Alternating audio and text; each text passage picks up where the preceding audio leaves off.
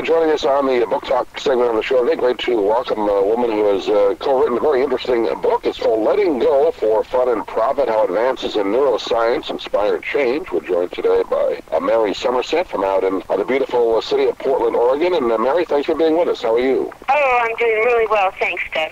Good to have a chance to, to chat with you for a few minutes. I had an opportunity to read through the book, really uh, enjoyed it, and uh, I did not know a lot about the, the term, I think it's neuroplasticity. Am I pronouncing that right? Yes. How does one get involved in that topic, first of all, before we get into the book? How did you get interested in that? Well, as an executive coach, I watch people transform, and I'm, I was just very curious about what was happening. I'd read a couple articles, so I dove into scientific journals and academic books, and was amazed at what I found out. You know, we have actually pictures of the brain changing, even emotions, changing emotions, and taking pictures of it and showing how you can change your neural pathways at any age. And I thought, wow, the rest of us should really have access to this information. So my co uh, author, Jean Stoll, was 25 years in public health. She agreed. And so we wrote a short, pithy book, you know, with lots of information that people want to dive deeper. But we wanted to have a book that was easy to access, easy to read, had stories about real people and had activities that people could do. So it was very practical. So if you're feeling a little down, you can pick up this book, go to a chapter. We have chapters on anger management, playing to your strengths, unemployment and other hiccups. You know, a lot of different things are in the book that, that you can keep by your bedside and then pick up when you need it to. Yeah, well, I, I found fascinating about it, and you, and you do break it down into uh, you know ways that you know, the layman can understand, but uh, how the actual brain, uh, like you say, uh, depending on uh, you know your your mood or what you want to accomplish, uh, the brain actually uh, changes in, in in itself, right, to to help you get that way. Well, provided you you know you, you exercise it the right way, right, with positive thought and that kind of thing. Is that is that pretty much yes. how it works? Yes. You first of all you have to choose that you want to change, and then you set your intention. What is it I want? And you're very clear and specific about that. You write it down. This is what I want, and then you think that thought all the time, and you write affirmations about it, and you can even meditate on the subject. Um, but what is really fun is to create a vision board. We get so much information through our eyes directly to our brain. So if you have a vision board of what you want, you know pictures and places and whatever it is that you you desire, you put on a vision board, and then you make a point of looking at that every day. So you change your thoughts. You you make your thoughts positive in the direction you want to go. And after two to three months of this, doing this every day, you can action circuitry of your brain. And we've got something like 100 trillion pathways. So we're not talking about changing the entire brain. We're talking about really utilizing the most plastic ones, those plastic circuits, which lead to happiness. So it's not just a, uh, a mental aspect. There's actually something physical going on when, when you do this. Yes, absolutely. Mm. Interesting. And the reverse is also true, of course. If you're having negative thoughts, that decreases brain activity and makes it very difficult to process new information, which of course affects your mood and your memory and even your impulse control.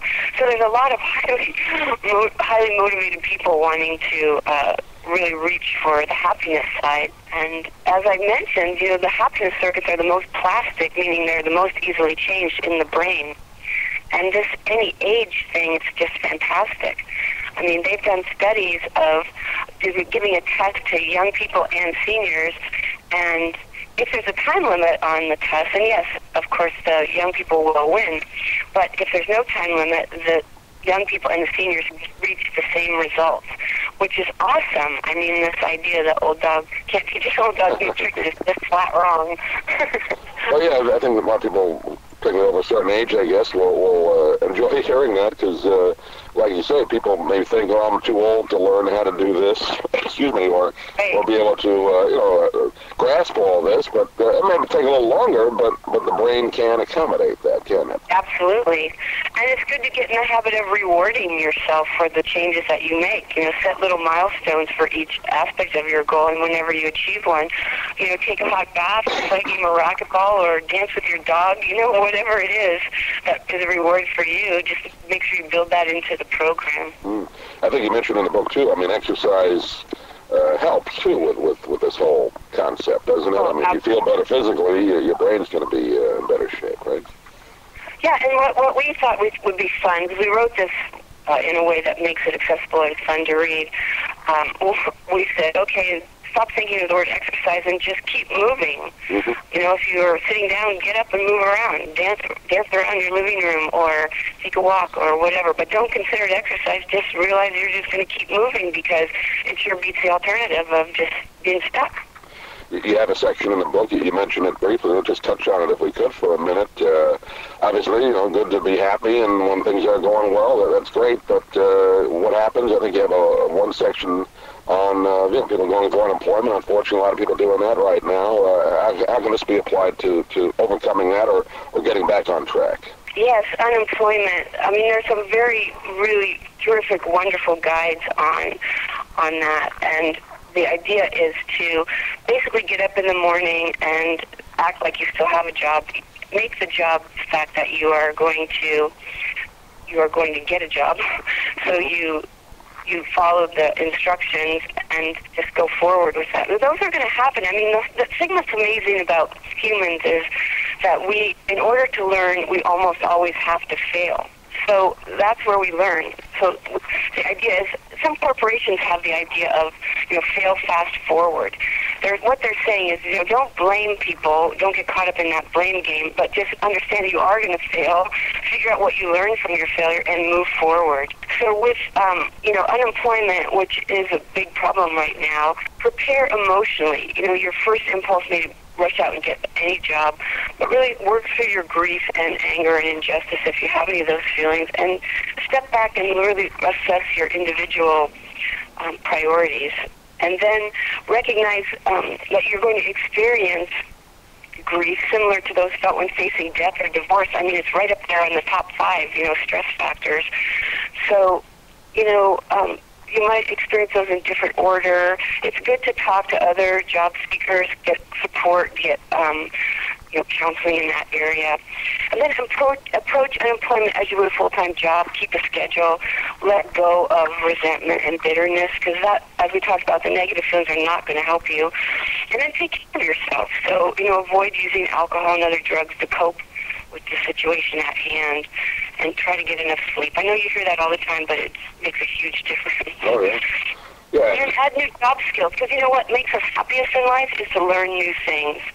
So add to your job skill base and then help others and volunteer. Those are kind of the recommendations we give um, for, you know, which comes from the National Career Development Association. We didn't make that stuff up. So they have done lots of studies on that. And um, yeah, we'll, we're good over it. I know you, you have a, you just kind of touched on it there, but uh, you know the health aspects. Mean, letting go. Uh, you know, people that kind of hold on to a grudge or anger or, or you know depression uh, being down, uh, the blood pressure tends to go up. If you do this technique, uh, that'll, that'll help you in other ways, right? Lower your blood pressure, and, and you feel better that way, right? Yes, absolutely. I mean, forgiveness, that's another subject in our book. Actually, if you're able to forgive, you can lower your blood pressure. I mean, that's an amazing thing. That's cool. That's pretty good, yeah. Because uh, Yeah. that, can, that can do more to hurt yourself if you're mad at somebody else uh, than than anything else. If you forgive you forgive them, you're going to feel better. So well, why, why hurt yourself on top of it? So it's good, good advice. Exactly.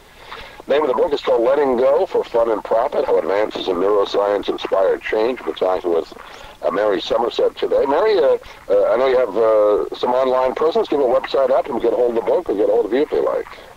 Yes, you can reach me at my website, www.clearstreamcoaching.com. And then, of course, the book is available on Amazon and Barnes & Noble and all over. So I hope people get a chance to take a look at it. It's a fun read, and it's just amazing that this information exists, that we can change our brains at any age. Yeah, it's one of those kind of books you can, uh, yeah, you read in one sitting if you like, but it's, you know, you read a chapter here and there, so it's it's uh, almost like a referral book as well. So that's it's well laid out, Mary. Thanks so much.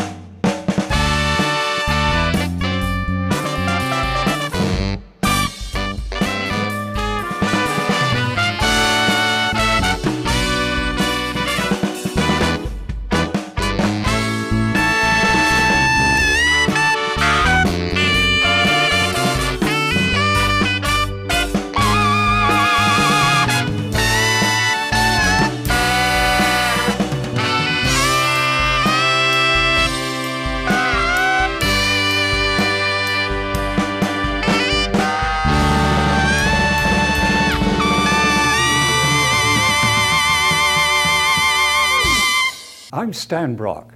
30 years ago, I formed Remote Area Medical to help people overseas. But then we found generations of families in America isolated by poverty from the health care they need. Together, we can take dental, vision, and medical help to a million adults and their kids, right here at home in the United States of America.